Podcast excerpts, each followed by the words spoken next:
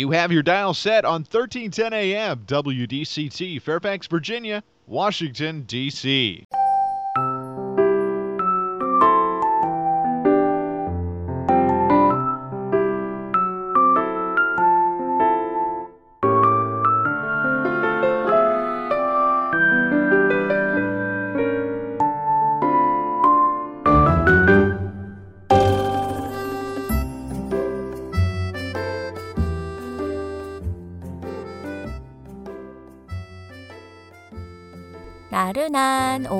날려줄 워싱턴 미씨들의 수다.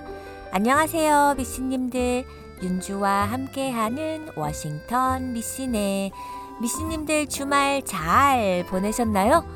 금요일은 눈이 그렇게 오더니 토요일은 기온이 뚝 떨어져서 칼바람에 와 정말 너무 추웠죠?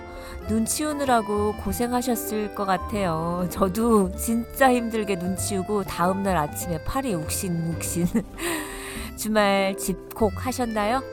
오늘은 혼수 얘기를 좀 해보려고 합니다. 제가 며칠 전에 제 친구에게서 너무 어이없는 얘기를 들어서요. 친구의 사촌 여동생의 얘기예요.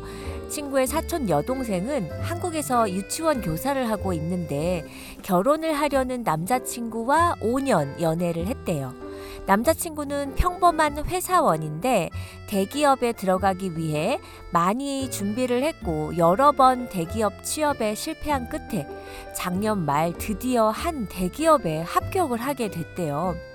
너무 축하할 일 온 집안 경사가 났겠죠?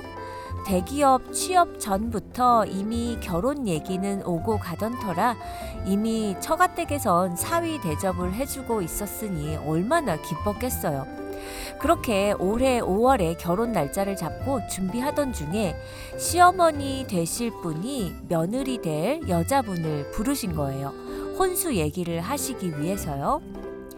그래, 내가 말 돌리지 않고 단도직입적으로 말하마. 우리 아들이 대기업에 들어갔잖니? 그 들어가기도 힘들다는 대기업에 말이야. 물론 너도 물심양면으로 도움을 준 건 내가 고맙게 생각한다. 하지만 너가 내 입장이라면 어떻겠니? 대기업 들어간 아들 어느 정도 수준이 비슷한 신부감 고르고 싶지 않겠니? 네? 어머니 그게 무슨 말씀? 그러니까 내 말은 너가 우리 아들보다 레벨이 조금 딸리니까 결혼 비용을 너네 쪽에서 더 부담해야 한다라고 생각한다. 혼수도 물론 내가 원하는 게 있단다. 어머니 저희 부모님 도움 없이 반반 결혼하기로 이미 얘기 다 끝났는데요?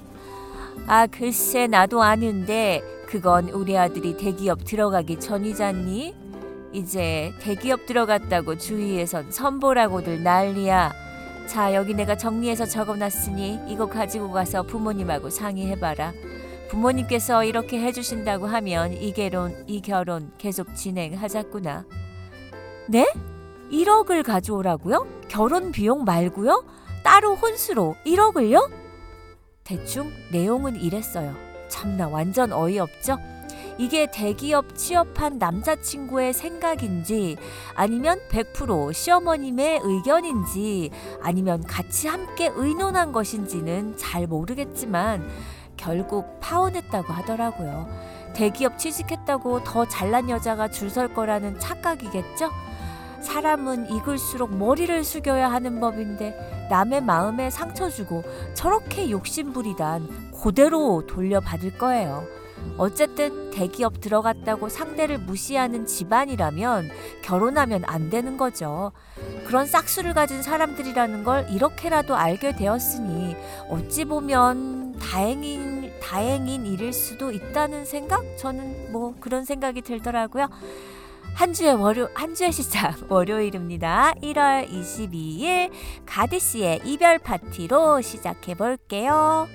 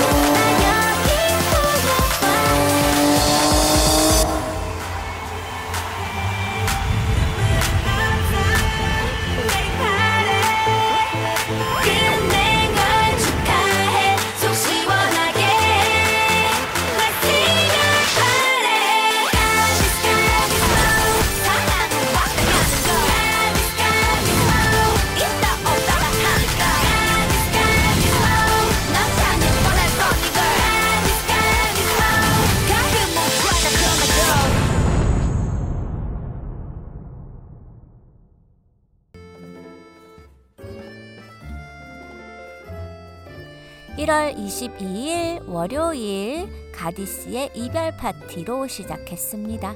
신랑과 신부가 새로운 살림을 차리면서 필요한 물품을 혼수라고 하지요. 전통 혼례에서 혼수는 주로 옷감을 의미했어요. 신랑이 신부 집으로 보내는 청색, 홍색 채단은 신부 집의 손실을 보전해주는 측면이 강했는데 이후 신부가 신랑의 집으로 들어가면서 자기가 평생 쓸 옷감과 생활 필수품을 가져가는 형태로 바뀌었죠. 혼수는 산업화가 이루어지면서 옷감 대신 가전제품 같은 물품으로 바뀌었어요. 미씨님들 이 소리 들어보셨나요? 함 사세요, 함 사세요. 요즘엔 뭐 사라진 소리겠죠? 저도 드라마에서만 봤지 실제로는 본 적이 없어요. 함이란 신랑 집에서 결혼이 성사돼 감사하다는 의미로 결혼식 전날 신부 집에서 혼서 및 혼수를 넣어 보내는 함을 말합니다. 이러한 함은 서구식 결혼 예식을 치르는 현대에도 거의 유일하게 남아있는 우리 민족 전통 결혼식의 공식 절차 중 하나예요. 함 속에는 혼서지와 음양의 결합을 뜻하는 청홍 비단의 혼수, 예물을 넣는데 요즘에는 비단 대신 한복 또는 양장을 보내기도 하고 다이아몬드, 순금, 루비 등의 각종 보석 세트와 현금을 넣기도 하죠. 드라마에서 보니까 남편 친구들이 저 골목길 끝에서부터 함을 지고 오면서 함 사세요 이렇게 외치면 식구들이 막 뛰어나와서 그 함진아비라고 하죠. 얼굴에 오징어 쓴 사람. 그 뇌물을 주워가면서 힘들게 집 안으로 데리고 들어가는데요.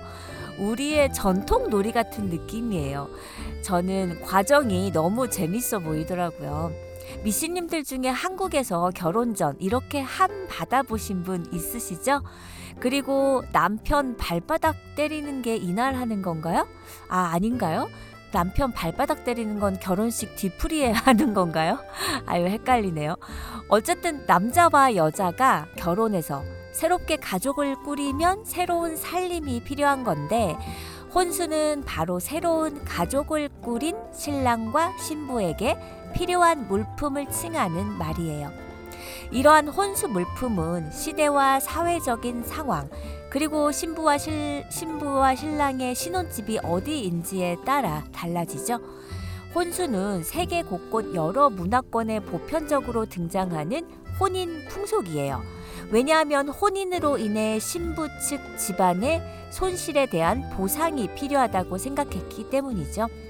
일반적으로 과거 혼인은 자유연애보다는 집안이나 혈연 집단의 결정이었기에 이와 같은 관행이 생겨난 것이에요. 여자 측 손실에 대한 보, 보상은 보통 신부값이라는 이름으로 특정 물건을 전달하는 것이 일반적이었어요. 신부값과는 반대로 신, 신부가 신랑네 집으로 갈 때 가지고 가는 신부 지참금도 있었죠. 이와 같은 것들이 현재까지 혼수, 예물, 예단이라는 이름으로 결혼의 과정에 남아 있는 것입니다. 앞서 언급했듯 우리나라 고대의 혼수품은 주로 옷감이나 돈이 주를 이뤘는데 옷감은 과거에 구하기 어려운 것이었기에 혼수의 주요 물품이었다는 고려시대의 기록이 전해지고 있어요. 혼수와 예물이 중요해진 것은 조선시대에 이르러서인데요.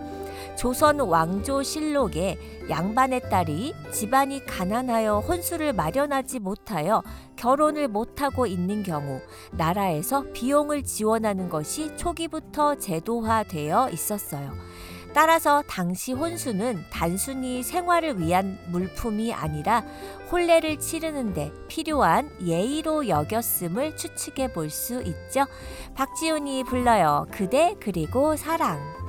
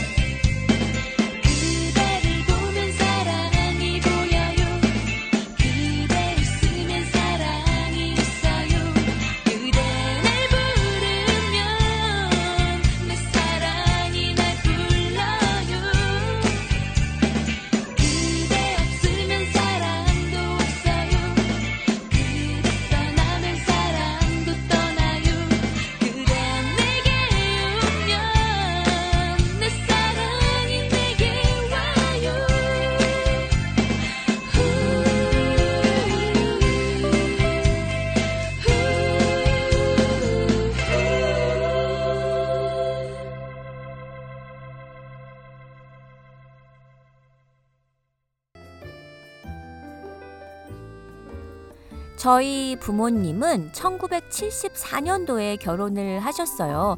당시 엄마가 기억하시는 혼수로는 시부모님 이불과 방석을 혼수로 해갔다고 하시더라고요. 그 광택 소재의 비단천에 두꺼운 그 방석이겠죠? 결혼 예단, 예물과 혼수는 80년대 들어 급격히 가짓수가 늘어나고 고가화됐어요. 신부의 생활 필수품이었던 혼수는 물질적 살림살이로 바뀌었고 최소한의 예의였던 예단, 예물은 양가 친인척까지 챙겨야 하는 선물로 확대가 됐죠. 70년대까지 신랑 예단의 대상은 신부 본인에 그쳤지만 80년대 들어 신부 부모에까지 확대가 됐어요. 신부의 예단은 80년대 시어머니 밍크 코트가 등장했고 90년대엔 현금이 추가되었어요. 아, 그 옛날에 부의 상징 밍크 코트. 예단 품목에 밍크 코트 하나쯤 다 있었던 것 같아요. 예물 역시 40년대 금반지와 시계 정도였지만 50년대 다이아몬드 반지의 등장 이후 이른바 명품 액세서리가 추가됐죠. 80년대 이후엔 예물의 세트화가 경향이 뚜렷해졌고 보석의 종류도 루비, 사파이어, 비치 등으로 다양해졌어요. 50년대까지 침구류와 바느질 도구, 요강이 주종이었던 혼수는 60년대 들어 텔레비전과 냉장고가 포함됐고 80년대 이후엔 아예 가전제품과 가구류가 큰 비중을 차지하고 있어요. 특히 요강은 신부 혼수품 1호였다는데요. 당시 뒷간은 생활 공간과 분리되어 있어서 밤에 뒷간을 드나드는 수고스러움을 요강이 덜어줬기 때문이죠. 딸을 시집 보낼 때 요강 안에 목화 솜을 넣기도 했는데요. 이는 갓 시집간 딸이 소변을 볼 때 소리가 크게 나지 않도록 한 친정 엄마의 배려였다고 합니다. 혼수 조언자로는 친정 어머니 외에 언니와 친구가 70년대에 등장했고 90년대엔 시어머니도 혼수에 영향을 미치는 것으로 조사가 되었어요. 혼수 목록도 쫙 만들어 주신다고 하더라고요. 예전엔 혼수하면 냉장고와 세탁기 등이 대표 선수로 꼽혔는데 요즘엔 젊은 부부들의 개성에 맞춰 혼수품도 다양해지고 있다죠. 알뜰살뜰 직접 옷을 만들어 만들거나 고쳐 입던 시절 60, 6, 70년대 재봉틀은 최고급 혼수품이었답니다. 60년대, 70년대 가장 인기 있는 혼수품은 반상기 세트였고요. 한복감, 재봉틀, 다리미 순이었어요. 아기들 옷 해주고 뜨개질하고 옛날엔 그렇게 재봉틀을 많이 썼대요. 그리고 80년대 인기 1위 혼수품은 바로 컬러 TV. 그 뒤가 120리터급 냉장고, 반자동 세탁기, 장롱, 그릇 세트 등이 뒤를 이었어요. 그 이후 냉장고, 세탁기 등 가전제품이 비로소 혼수 품목 대열에 들어섭니다. 2000년대 들어서는 대형 TV와 드럼 세탁기 같은 가전제품이 필수 혼수품이 됐고 최근에는 신혼부부의 개성에 따라 혼수품이 더 다양해졌어요. 부부가 함께 즐길 수 있는 개인기와 다림질 없이 옷 구김을 펴주는 의류 관리기도 인기라고 해요. 게임기. 와, 부부가 함께 즐기는 게임기. 재밌네요. 이 밖에도 커피 머신은 신혼부부의 필수 살림살이로 자리를 잡았고, 로봇 청소기, 홈티어터, 김치냉장고, 비데, 정수기 등도 인기 혼수 품목이라고 합니다. 시아가 불러요. 결혼할까요?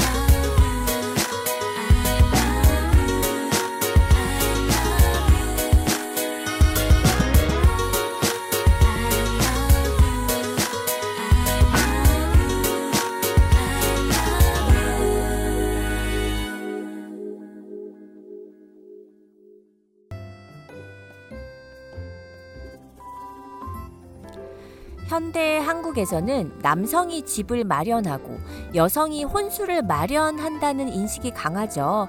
중국에서는 1980년대 이후 출생한 세대가 결혼할 때 남성이 신혼집을 마련하고 여성의 집안에 예물을 보내는데 가난한 집안의 남성들은 돈이 부족해 이조차 못하는 일이 많아서 결혼을 포기하는 경우가 많다고 해요. 돈이 없어서 결혼하고 싶은 일부 남성들은 꼭 집이 있어야만 하냐, 예물을 줘야만 하냐, 라고 볼멘 소리를 하고 신부 집안에서는 어차피 우리가 챙기는 게 아니라 신혼집에 가구를 드리는 거고 그 정도 돈, 그 정도 돈도 없어서야 가족을 어떻게 먹여 살리려고 결혼을 한다고 하느냐 라고 한다는데 뭐 이건 한국도 마찬가지 아닌가요? 한국은 심지어 프로포즈 비용으로 너무 많은 돈이 들어가니 프로포즈 비용이 없어서 결혼을 포기하기도 한다잖아요. 고대부터 조선 중기까지는 기본적으로 대릴 사위제에 가까워서 남자가 여자의 집에 들어가 사는 것이 기본이었어요. 그러나 가부장적이지 않은 것을 못마땅하게 여긴 조선 정부에서 뜯어 고쳐버린 거죠. 그럼에도 조선 중기까지는 여자 집에서 혼례를 올리거나 남자 집으로 가는 것을 하지 않고 일정 기간 처가에서 지내는 등 조정의 방침이 제대로 지켜지지 않다가 후기 들어서 자리 잡아 대한민국 시대까지 이어지게 되었어요. 과거의 여성의 혼수는 인도공화국의 지참금과 같은 제도였는데 만일 혼수가 시집, 시집 식구들의 마음에 차지 않으면 시집살이를 더 가혹하게 시키는 등 학대를 당했다고 합니다. 그래서 딸을 시집 보낼 때는 우리 딸 잘 봐달라며 빚을 내서라도 좋은 것을 주면서도 씨가 식구에게 굽신거린 경우가 많았죠. 과거에는 여성이 남성의 집에 들어가 살기만 하면 되었기 때문에 남성은 따로 집을 마련하지 않아도 되었지만 현대에는 가족 문화가 바뀌면서 과거 주거지를 제공했던 남자가 자연스레 집을 구하게 되었어요. 또한 집값의 폭등으로 인해 오롯이 남성만의 힘으로 집을 구하지 못하게 되자 혼수 대신 집을 함께 구매하는 경우도 있는 등 혼수 문화가 달라진 부분이 있죠. 최근에는 이마저도 어려워 대출을 받아 같이 갚아 나가는 형태도 나타나고 있어요. 여기 미국은 한국과는 참 많이 틀려요. 서양은 결혼을 가족 간의 결합보다 개인의 결합으로 보는 인식이 강하기에 집안에서 보태주는 경우가 잘 없어서 혼수를 여자가 마련해 온다는 인식은 거의 없고 서로 합의해서 알아서 준비하는 경우가 대부분이죠. 아, 저희 딸은 22살인데요. 저도 한국 엄마이다 보니 딸내미 결혼할 때 혼수 같은 건 준비를 해주고, 해주고 싶기는 합니다. 성은이 노래해요. 고백 5초 전.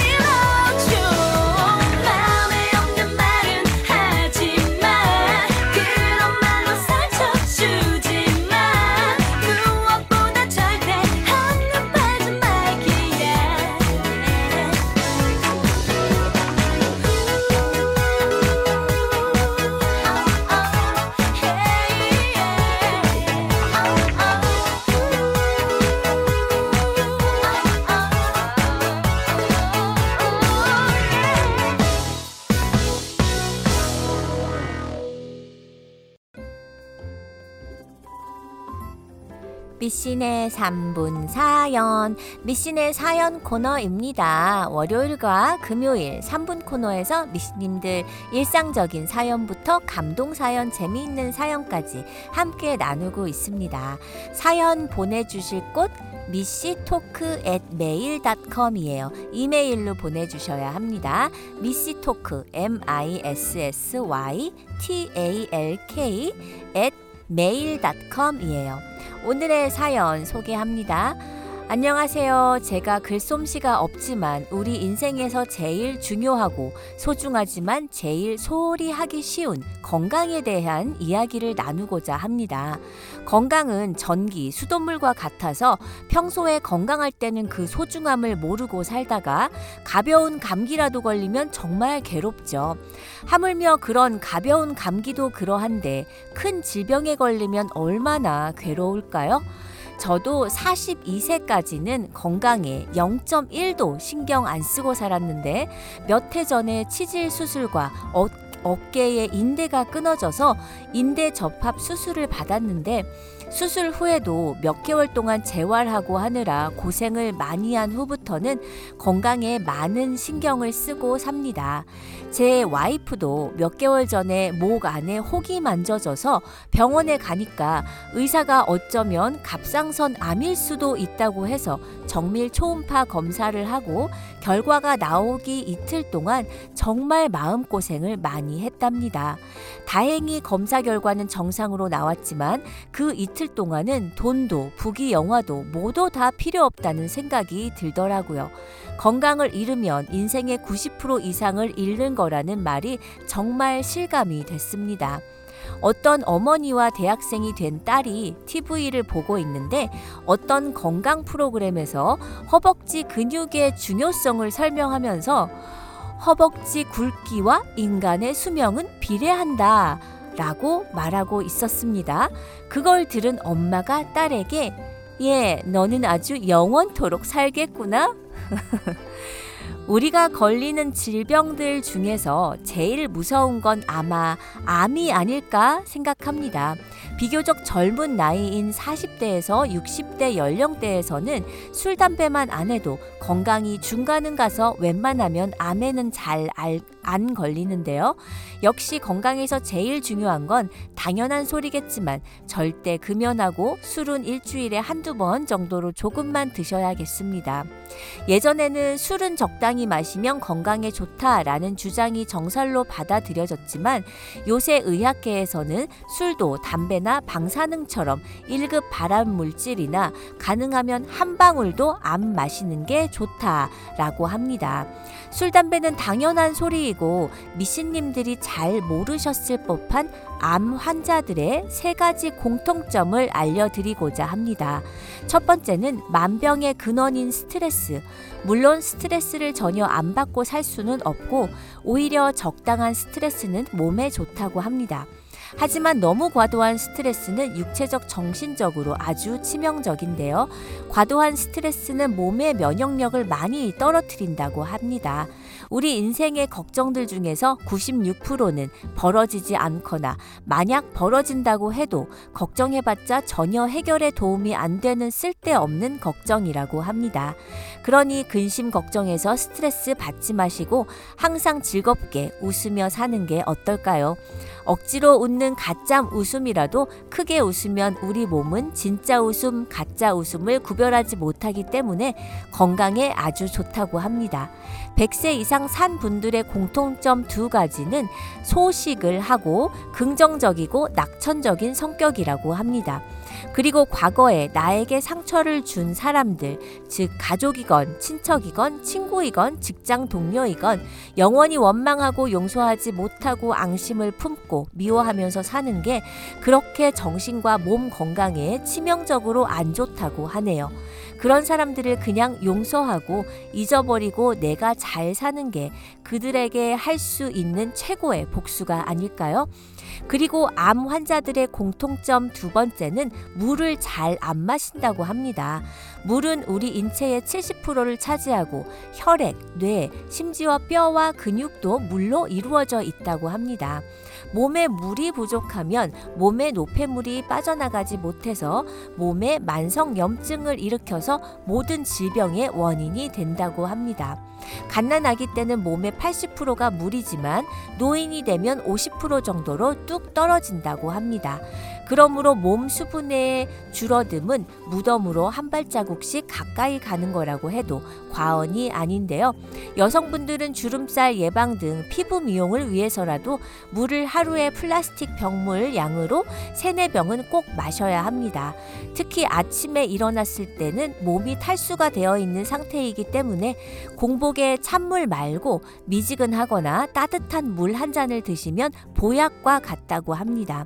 그리고 암 환자들의 마지막 공통점 한 가지는 몸이 차다는 것입니다. 몸의 체온이 1도가 떨어지면 면역력이 50%가 떨어지고 반대로 체온이 1도가 오르면 면역력이 5배가 올라간다고 합니다. 체온을 올리는 세 가지 방법은 유산소 운동, 어, 즉 근력 운동 포함 반신욕, 생강차 마시기인데요. 운동은 힘이 들고 반신욕은 번거롭고 물값이 나가고 생강차 마시는 게 제일 쉬운 것 같습니다. 저도 하루에 생강차 한 잔 마신 후부터 몸 체온이 많이 올라가서 추위를 안 타는 체질로 변했습니다. 바깥 온도 60도까지는 이제 반팔 입어도 괜찮고 이제 73도가 넘으면 너무 더워서 힘들 지경입니다. 모든 미씨님들과 윤주님도 새해에 건강하시길 기원합니다. 감사합니다. 와, 글솜씨가 없으시다고요? 아, 근데 아까 와이프분 말씀하시는 거 보니 미씨님이 아니라 미스터님이시네요. 이제 미스터님도 와이프분도 다 완쾌하신 거죠? 귀중한 정보 너무 감사드립니다. 저는 물 안 마시고 몸이 찬데, 아휴, 애쓰겠습니다. 그리고 생강차? 네, 저도 그건 할 수 있을 것 같네요. 또 유익한 정보 앞으로 사연 올려주세요. 감사합니다. 오승근이 불러요. 그대가 나를.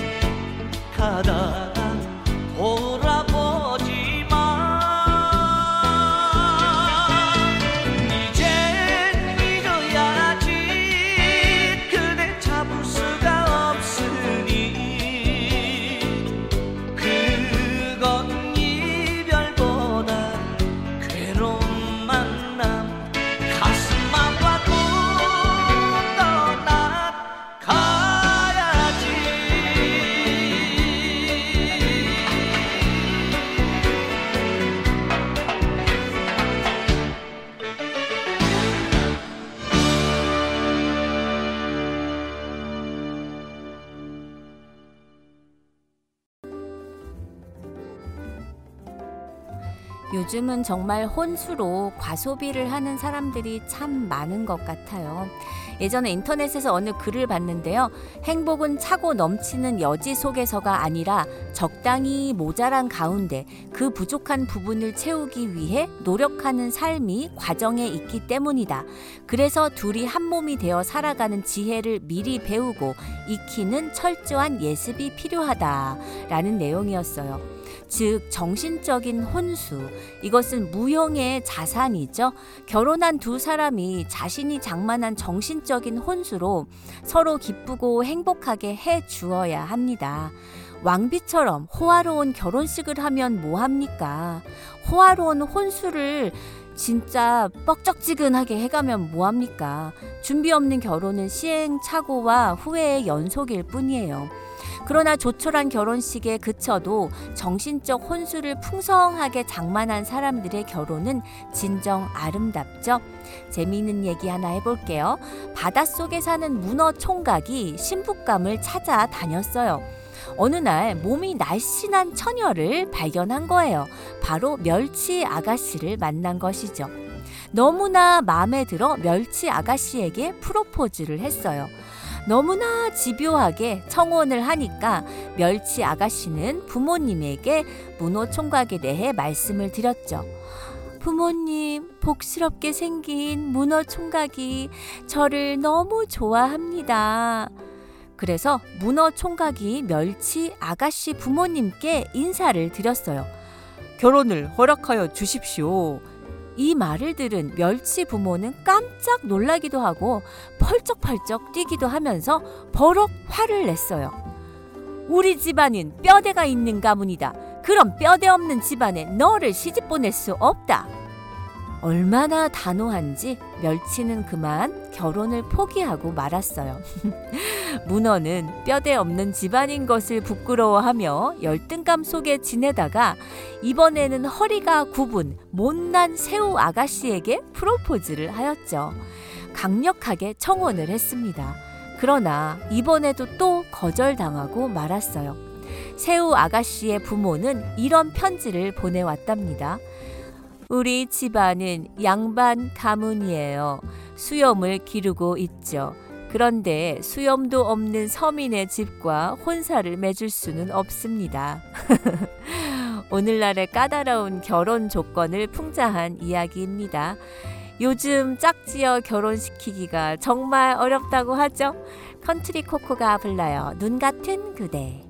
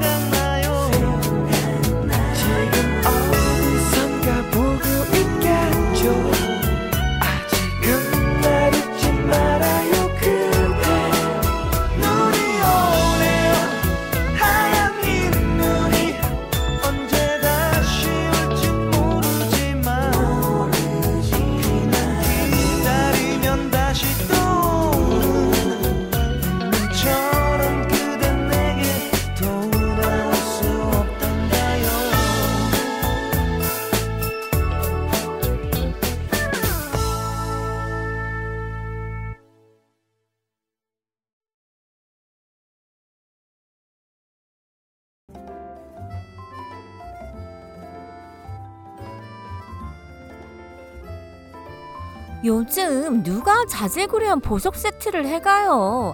다이아몬드 1, 2캐럿 반지 하나만 확실히 하는 게 유행이죠. 루비, 사파이어 이런 거 잘 안 하잖아요. 구색 맞추려고 사느니 다른 제품을 사는데 보태겠어요. 요즘 20, 30대 예비 신혼부부는 선택과 집중의 실속형 혼수를 선호하는 사람들도 많다고 하죠.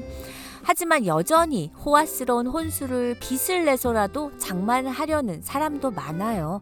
백화점에서는 프리미엄 고가 명품과 수입 가구가 불티나게 팔린다고 합니다. 고물가 시대에 말이죠. 결혼을 앞둔 딸의 어머니는 두 가지 마음으로 딸의 결혼을 생각한다고 하는데요.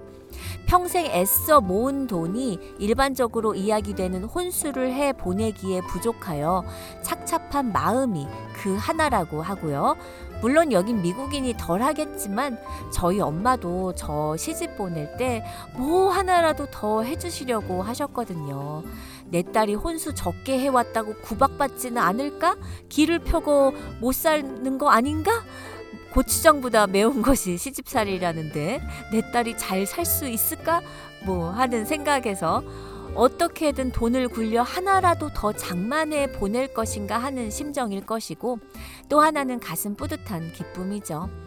열 달 배불러 산고 끝에 낳은 나의 아이가 어느덧 자라서 한 남성과 결혼하게 되었다는 대견함으로 기쁜 마음 여전히 사자 사위를 얻으려면 서울에 5억 정도 아파트는 기본이고 외제차 등도 혼수로 준비해야 한다는 얘기들도 온라인에서 많이 봅니다. 그래서 있는 사람은 있어서 허세를 부리며 돈으로 치장해 딸을 시집 보내고 없는 사람은 없는 대로 그의 밑바닥이라도 맞추기 위해 빚이라도 감수하며 딸을 시집 보내죠. 이러한 과다한 혼수는 문화로 굳어져가는 과소비의 병폐이기도 합니다. 어떤 이는 사회적 병폐로 번져간 혼수 문제를 바라보며 이렇게 이야기해요.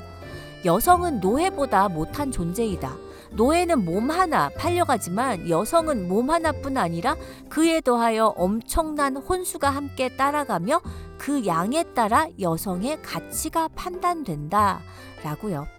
미씨님들 훌륭한 혼수는 비당금 침과 아파트가 아니라 딸이 인격적 배우를 대우를 받고 자기 삶을 살 수 있는 의지를 심어주는 거 아닐까요? 미씨님들 남은 오늘 하루 행복하게 보내시고요. 미씨의 마지막 곡 조피디의 파라다이스 들려드리면서 윤주는 인사드릴게요. 사랑합니다.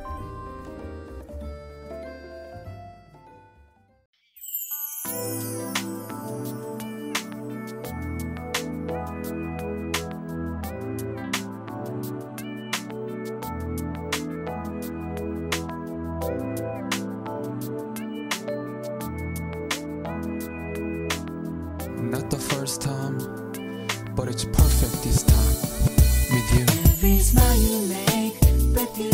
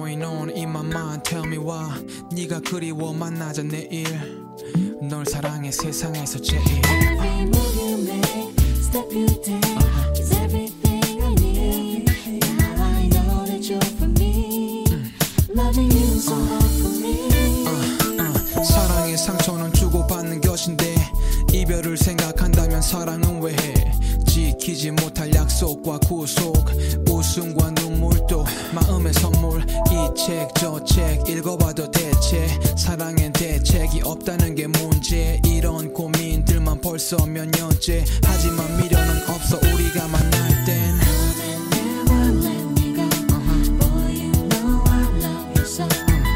Don't cry, dry your eyes. 나와 함께라면 서울도 paradise